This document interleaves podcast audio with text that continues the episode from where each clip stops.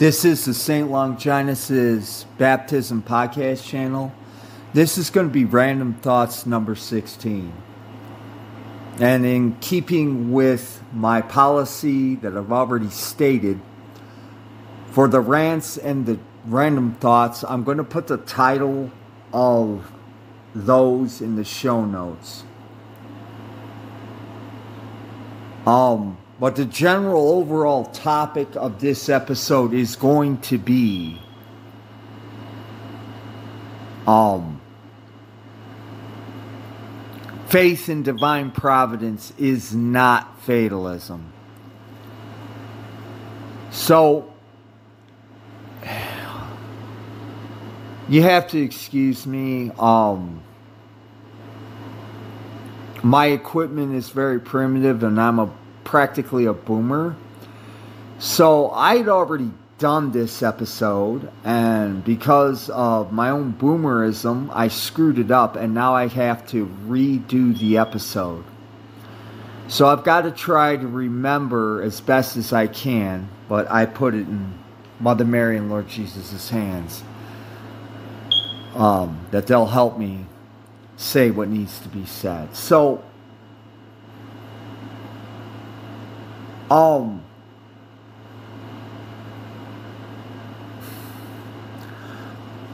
a lot of people on right wing Twitter, and when I mean right wing Twitter, you know what I'm talking about, right wing YouTube for that matter. Now, these guys, if you point out to them that the system has been rigged, it's been rigged from the get go, that um, that there's no political solution to this issue outside of reforming ourselves spiritually you get one or two reactions. They either call it they either call it fatalism or they call it being black pilled. Now, for my more secular listeners out there,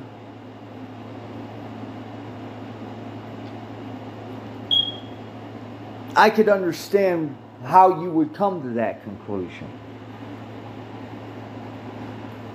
Because if you don't have a deep and abiding faith and relationship with Lord Jesus Christ and His Blessed Mother, then you're relying on yourself to make things right. Or as uh, Sargon of, uh, of Akkad puts it on YouTube, we're the hero of our own story. So I'm not, trust me, I'm not you know, I'm not dogging you guys out. I'm not making fun of you. Because I was under that delusion too, except for the fact that I could recognize that the system was corrupt from top to bottom, from the get go. I mean, you know, January January 6th confirmed it, but you know, but a lot of a lot of the guys on Twitter and YouTube were saying, "Ah, you're black pal. You're you're you're a fatalist." And unfortunately, um, I, I'm going to add a new term to my verbiage on this podcast. Instead of saying the word sedevacantist or true Catholic, I'm also going to be using the term serious Catholic. You know, um, people can get mad all they want to, but if you're any in any way connected, and I, you know, I, I don't care if you're SSPX, FSSPX, or any of those splinter groups from the Vatican II sect if you're any way connected with them, you're not serious about your faith. You're not a serious person. And I'm not going to take you seriously. Now, out of charity, I may say, well, you're mistaken. And you may be honestly mistaken. but I'm still not going to take you seriously. You know, when, you know, when when you're critical of me or my my uh, theological position, because to me, it's it's the people that call themselves sedevacantists who, if they're sincere and honest about their faith, are they're the serious Catholics. You know, um, by the way, when I when I say that Vatican II members, you know, like I said, I don't care if you're F- or FSPX. I don't care. If you can see the blasphemies, the heresies, the uh, sacrileges that occur in that sect on a daily basis and say, oh, yeah, it's, it, that's the legitimate Catholic Church, you may honestly be mistaken, but I can't take a person who can't face reality seriously. I said in my introduction that a person who is delusional a person that's delusional will get you killed.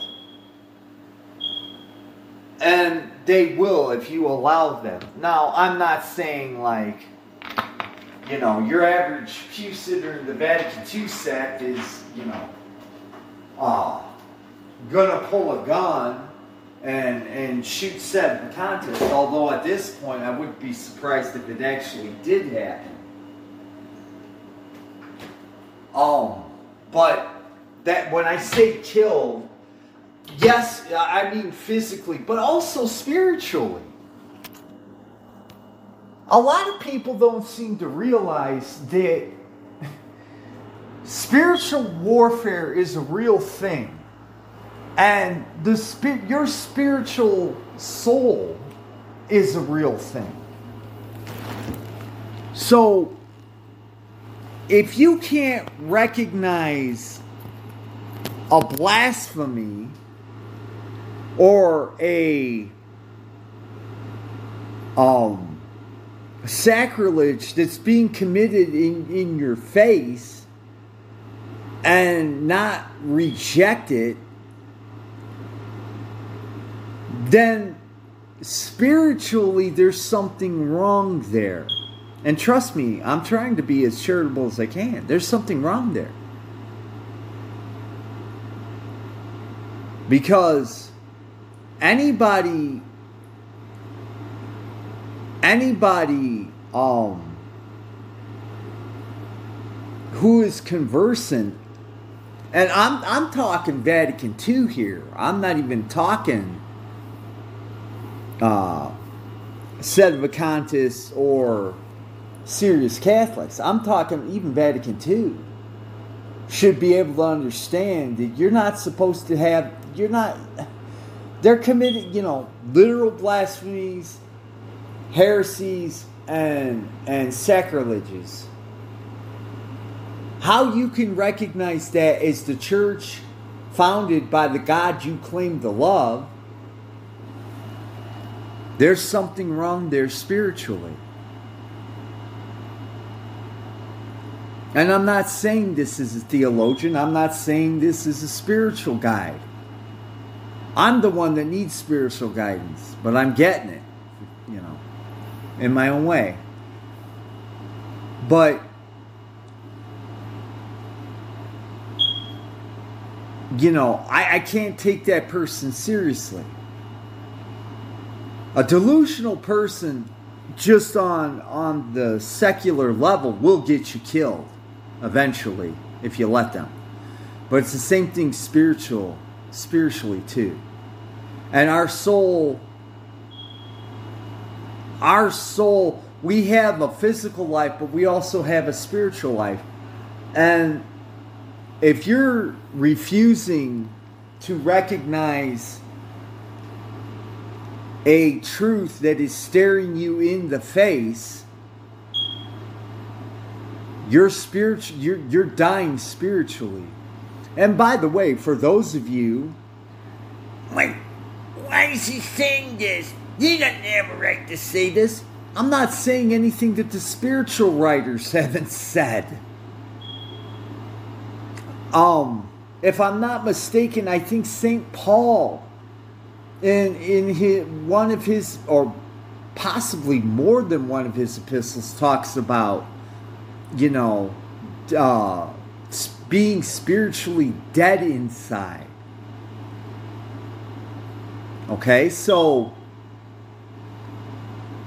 you know, you can, you know, you you get mad all you want to. I'm I'm not saying anything that hasn't been said before in traditional Catholic spiritual books.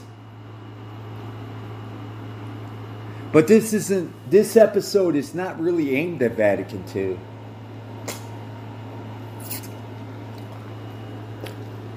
This episode, well, if you're the neo traditionalist type who thinks that going to war with a Masonic government, if you even recognize that it's Masonic, um, is is taking action, and you think that preparing yourself for your final judgment is somehow being fatalistic that you know uh, believing in divine providence or god's will is fatalistic because um you know it's it's giving up and curling up in a ball and sucking your thumb and wetting your pants i'm here to tell you you're wrong you're wrong, wrong, wrong, wrong, wrong. You're wrong.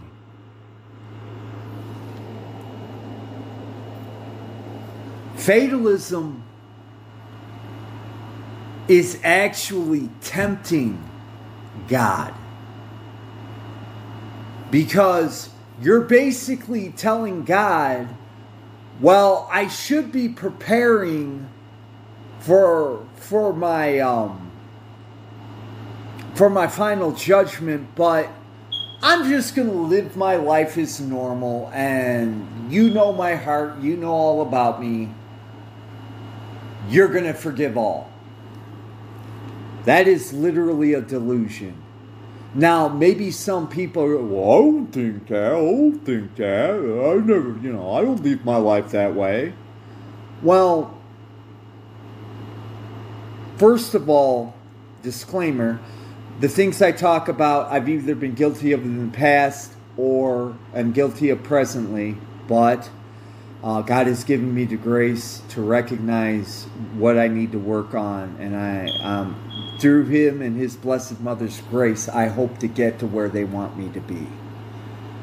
But um, secondly, this is not a broad brush. This is a generality.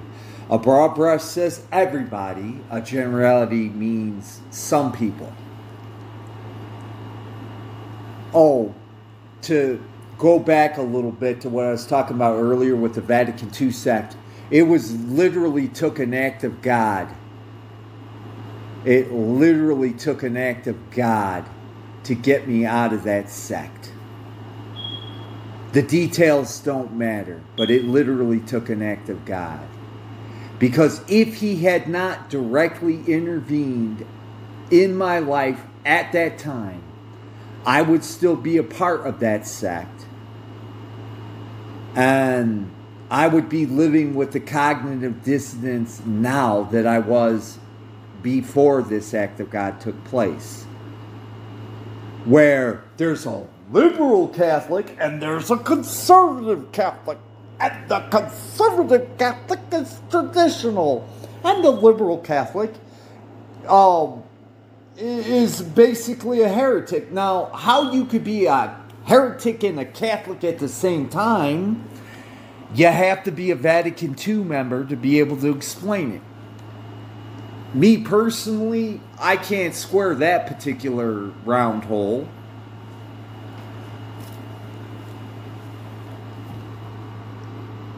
But anyway, like I said, this is not to bag on the Vatican II members. Um, this is before I get deeper into my point, I want to stress most stridently that I have been accused on on social media of being presumptuous.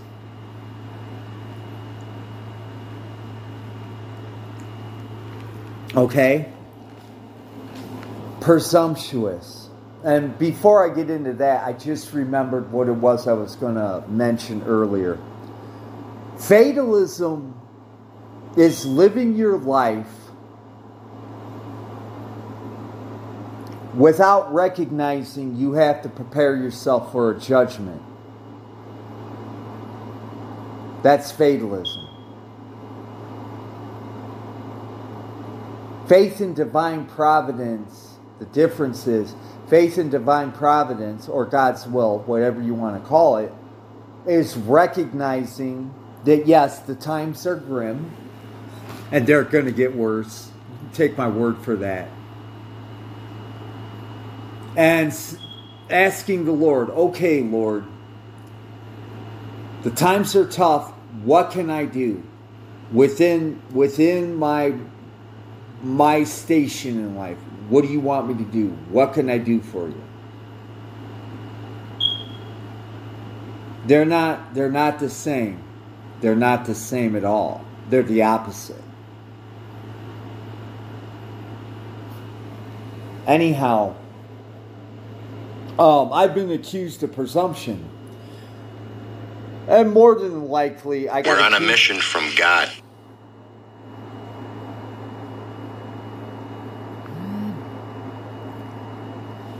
Sorry, that was my notifications. They've been turned off. Um, try to have patience with a practical boomer here.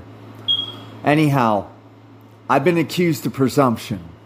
And I think the reason why I've been accused of presumption, and in fairness to contest, not all, a lot of people have accused me presumption. And I'm not going to try to psychoanalyze the people who are saying this. And I'm just going to be charitable and say that they're mistaken and they're in error. And I'm not, you know, that that's another thing too. The millennial, I mean, the last four generations have been inculcated in this garbage, but the millennials and the Zoomers have been, you know, any any time they hear something unpleasant about a person, oh, you're judging them. How can you judge them? And I keep having to make the disclaimer. Making an observation about a person's words and deeds. And when I say words, that includes text form. And um, making an observation is not judging the state of a guy's soul or his intent. It's merely pointing out either an inconsistency or an error. And my personal, you know, my favorite expression when I was on the twatter was I don't judge people's motivations or um, or uh, the state of their soul. I judge their actions and their words. So, you know, I'm not I'm not picking on the millennials or Zoomers because my generation and the Boomers do it too. I'm just saying. I've noticed this particular trait on some boomers and millennials that they they they, they tend to get really really to use a internet expression triggered if if you're even remotely critical of a person especially if that person is somebody they hold in high esteem. Which leads me to the second point in this. For the past 70 years, we've all been about personalities and not character. People if they if they on honest and this is all on a surface level. If they like a person personally then they consider any criticism of that person no matter how valid no matter how grounded in reality it is they they they just refuse to listen and and in the episode that I had to delete, I talked about Bill Clinton in the 90s and how the Masonic press was running around saying, "Oh, this is he's a down to earth, uh, down to earth, personable individual, the kind of guy you'd like to drink a beer with." except until uh, he decides you're expendable and you end up committing suicide with five gunshots to the back of the skull.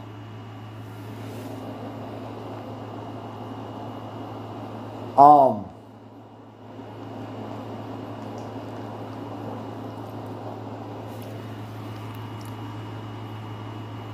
but it's all about personalities. It's not about character.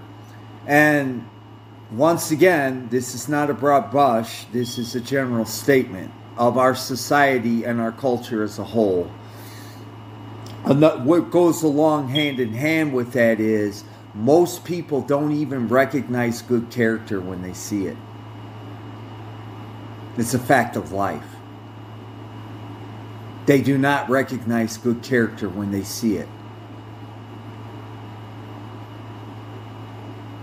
So, if a person is a hard worker and they're diligent at their job, but they're all about the job and not about standing around chit chatting about whatever BS is happening out in the world, people tend to get a little frosty at you because, you know, well, why you why, why are you busting your butt so hard? You don't have to do all that. Well, if you if you take your job like your religion and your relationship with God, yes, you do. you know, um, I, I don't want to get into that whole aspect. I, I've said what I needed to say about that. Now, for a certain segment of Sedevacantists, and I got to credit one of the podcasters that I admire who's a sedevacantist, and he's in my first episode, or mentioned. He was the one, along, I think it was with Bishop Sanborn, gave a talk about the Freemasons. One of the few. He hasn't done many. Was the one, because I knew I knew the system was corrupt, but I couldn't connect the dots until I understood how Freemasonry operates. And I owe it to them work with working being instrument of God's will that you know they had me look it up well God had me look it up and I was able things made a heck of a lot more sense once I understood it. It made a heck of a lot more sense. Um, just a quick aside. One of the reasons I had to get off Twitter was because I mentioned a fact about how American Sedevacantist clergy, that includes the prelates, hardly discuss Freemasonry and the the the corollary heresy of Americanism. And because people emote rather than think, they turned this into some sort of criticism against somebody that they liked when it wasn't.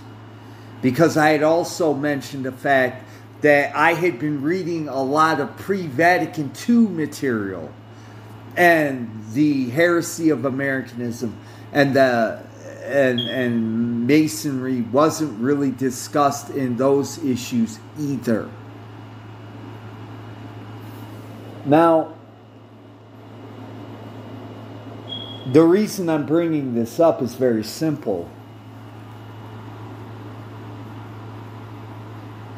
A lot of sedevacantists, not all, but a lot, they they think they understand the depths of Masonic influence. And I don't think that they do. Masonry has been visible since the 1700s. It goes back even farther than that. By the way, in my last episode, I gave a book that covers this. It's a good jumping off point, you know. You, if you don't want to listen to me, just get read my show notes and get the book.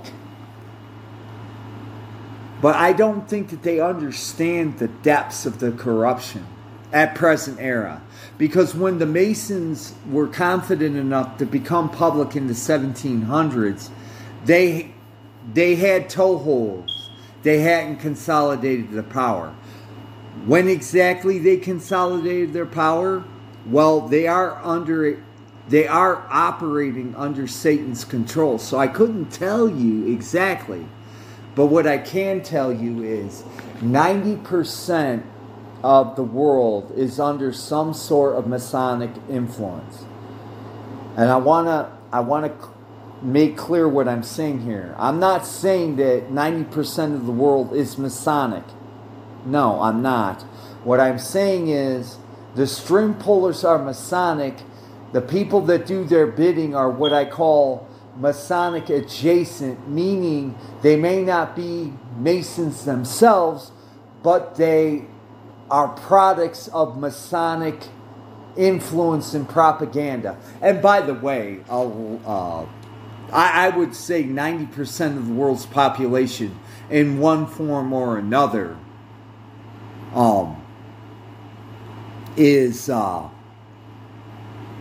is you know they they, they not may not be members of the Masons themselves either, but they a lot of how they think, do, and act are Masonically influenced. There is a difference.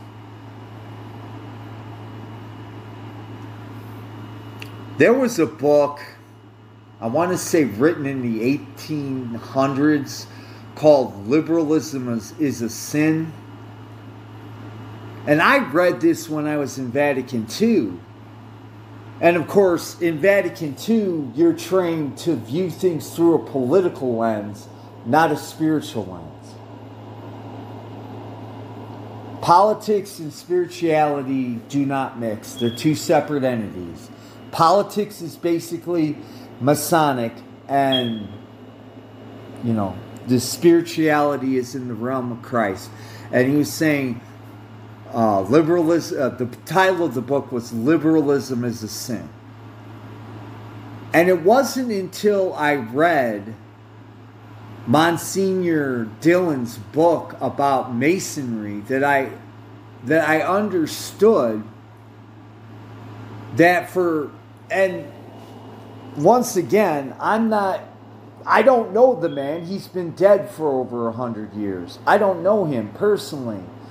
But I, I don't think he understood when he wrote that book that he was talking about political liberalism. You know, and, and if I remember the book correctly, he's talking about how uh, unorthodox belief is liberalism which it isn't. It's unorthodox, therefore not. It's not Catholic, but I don't want to digress into that.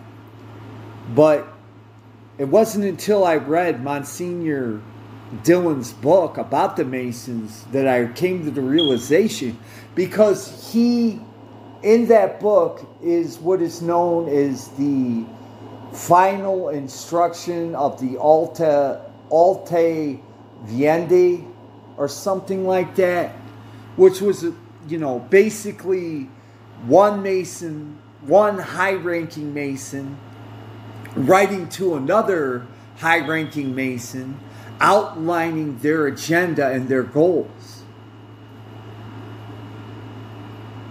And these guys, you know, these guys, I, I was telling a friend earlier that they make the Chinese who think in terms of decades look like Americans when it comes to patience. Because these guys they succeeded so wildly in in in their plans. Because in that letter he talks about well if it takes uh, centuries we got to be patient. It didn't take them centuries. I mean uh, I, I don't remember the timeline of the letter. I'm thinking it was the early 1800s by 1962, or I'm sorry, 1960, we had Vatican II. So we're talking about oh, a century and a third. Or no, a century if it was written in the no, yeah, a century and a third. 130 years.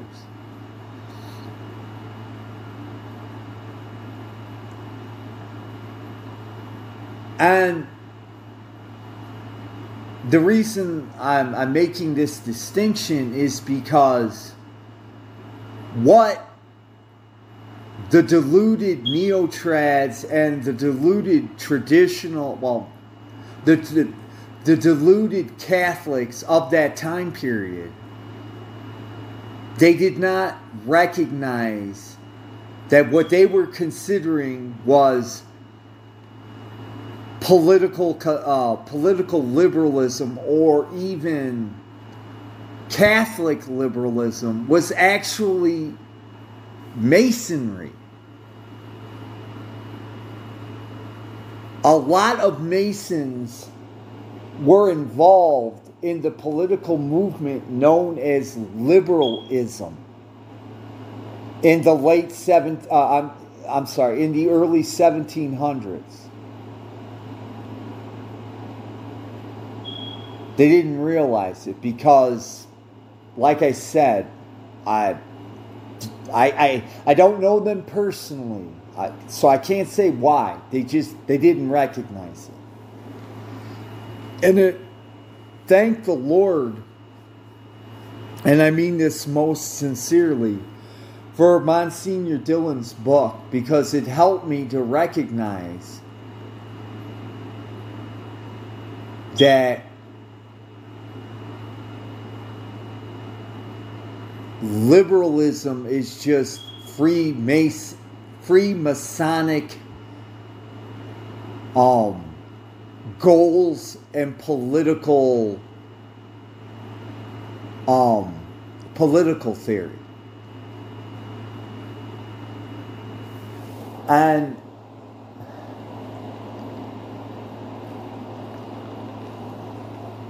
But there, I, I suspect that there are some sedevacantists. They they're aware of you know Freemasonry, and but I I don't think, or I should say, I think they're being a little too sanguine into their reach and power. Now, does this mean that um they're going to get everybody? No, of course not.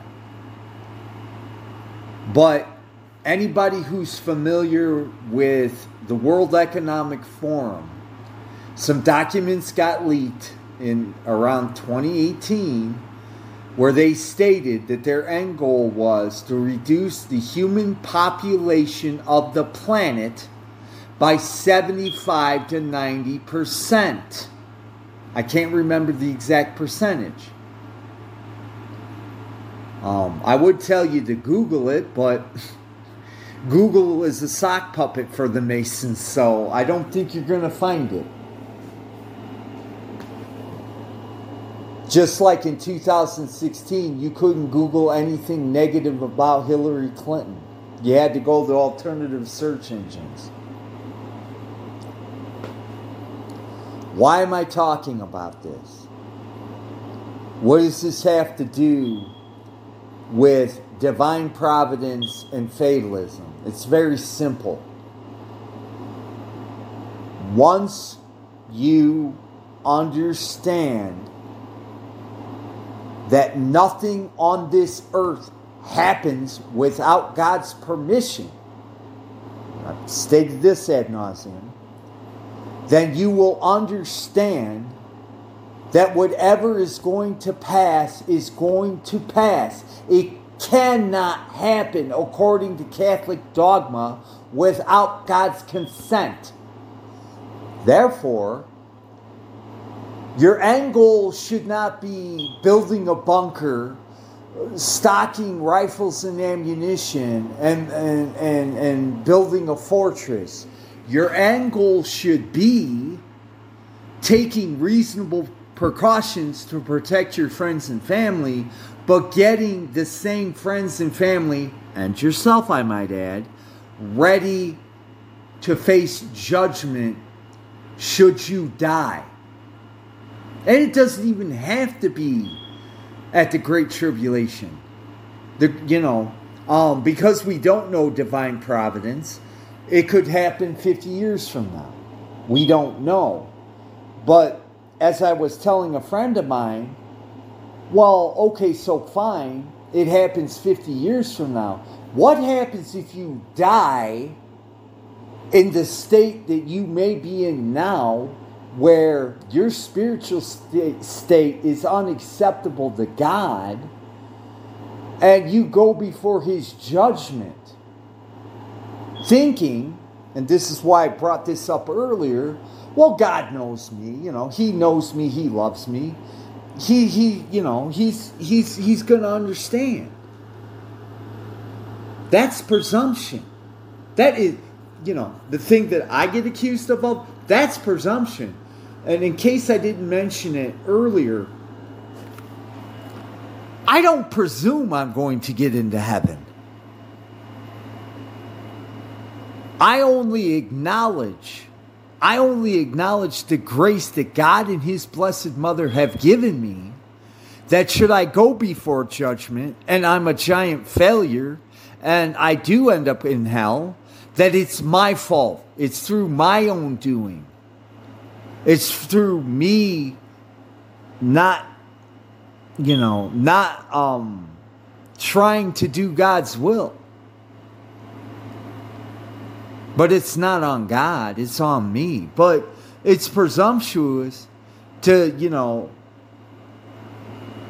and I talked about this in a previous episode to lead your daily existence like you did before you became a Catholic. I mean, I don't want to go that far. I, I, will say with a slight improvement over how you used to be, but under the thinking that, well, um, I know the 1917 Code of Canon Law. I know the Baltimore Catechism. I know the um, the Catechism of the Council of Trent, and I go to Mass as often as I'm able, which should be every time you can get to Mass. No exceptions. But doing that and expecting somehow or another without trying to further your relationship with God, His Blessed Mother, or the Heavenly Kingdom.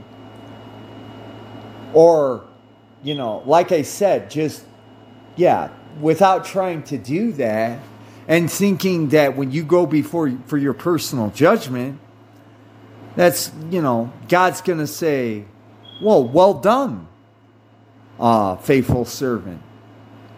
Um, you know, I, I gave you the grace to become a serious Catholic, and you did the bare minimum. Good job. Yeah, you can go to heaven. I'll, I'll put you in purgatory for a billion years, but you'll go to heaven. That's the presumption. It is not presumptuous of me, and that reminds me of what I said in the one the episode that got trashed. I do this podcast in reparation for my misanthropy and in my in, in my prior life. Um you know, um I I'm just trying to to warn people of the dangers that they are under. And because you we we are all God's creatures, you know, I'm not going to try to convince you. I'm not going to try to um, indulge you. I'm just going to put what God puts on my heart, and it's up to you and Him what happens with that. But anybody who's a regular listener to this podcast knows this isn't about me. You know, I'm doing the best I can with what God has given me with the state of life I'm in right now. And, you know, if I end up failing, I'm under no illusions that, um, that if I go to hell, I'm not saying that I expect to go or that I want to go. Um, but if I do go to hell, I'm under no delusions that some it's somebody else's fault. It's devil made me do it, or this, this, and this. No, it's my own fault. And uh, there may be some people out there saying, well, isn't that a lack of faith in God's love and confidence and trust and hope? No. It's confidence in His justice. I have confidence in God's faith, hope. I'm sorry. I have faith, hope, and confidence and charity that God and His Blessed Mother are going to help me along. But I'm also I'd, I'd like to think that I've been given the grace to recognize that I'm perfectly capable of reverting back to what I was like that. And if that is the case, um, you know, um, I've been given the grace to know that if I go there, it's through my own fault. I can't blame anyone else. And um,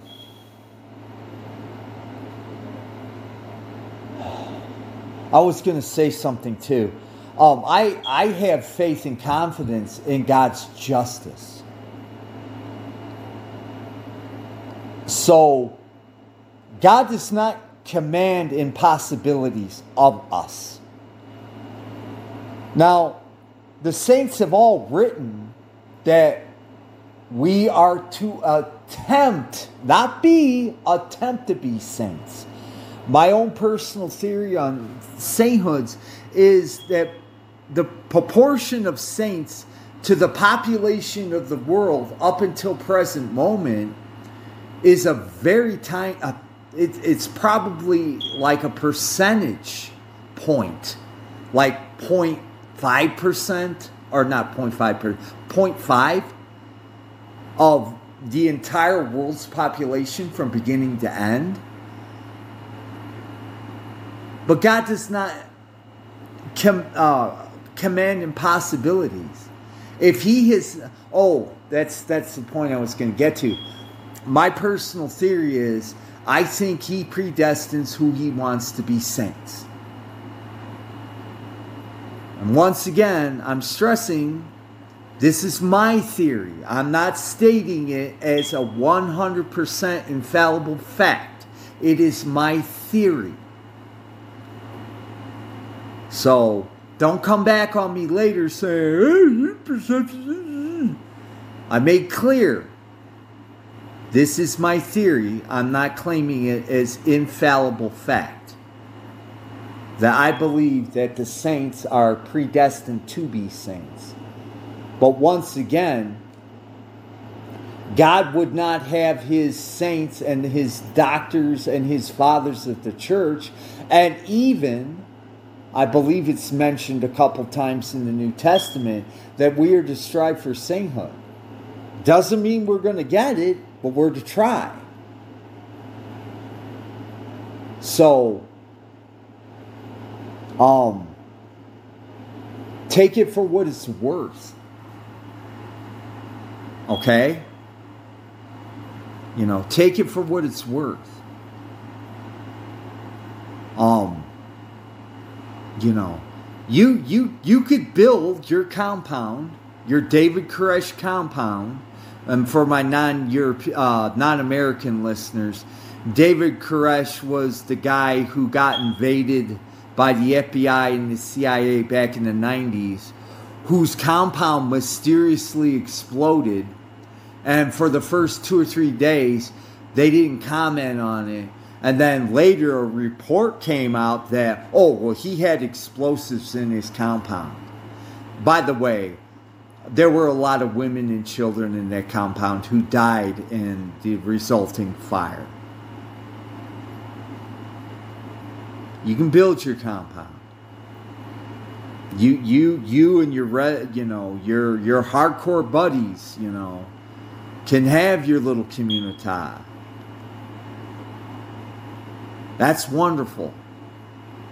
You do you.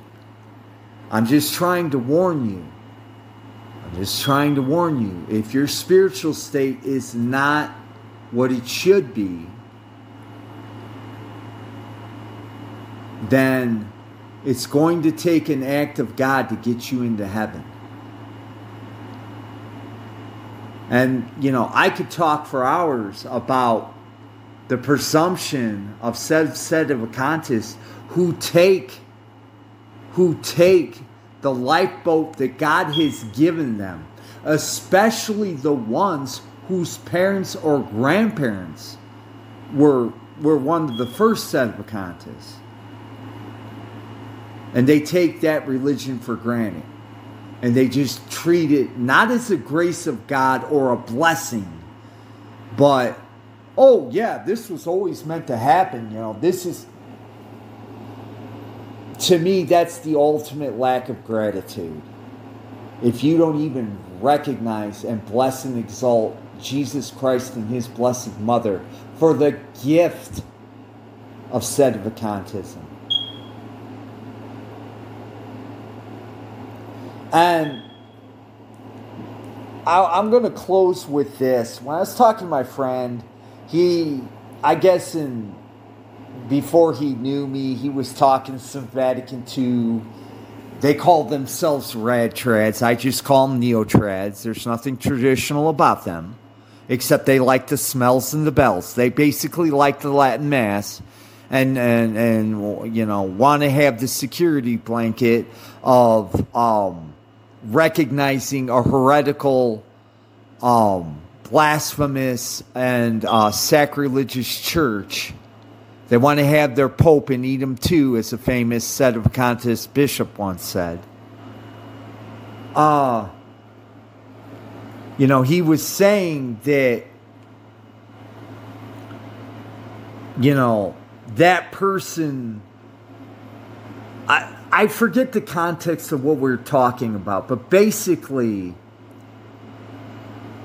if you are a Vatican II type, if you are a LARPing traditionalist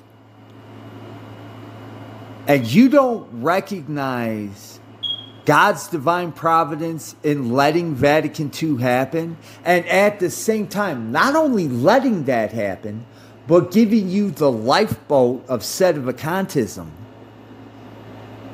And if you're a set of sedevacantist and you're taking it for granted, Or if you're a Vatican II LARPer and you're just like, yeah, whatever, brah, whatever.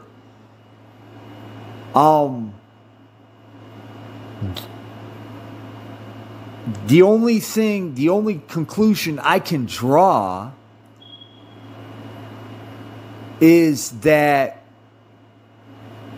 um your spiritual state is not right and you're basically um being ungrateful and I've already admitted it took an act of God to get me out of that sect, and it did.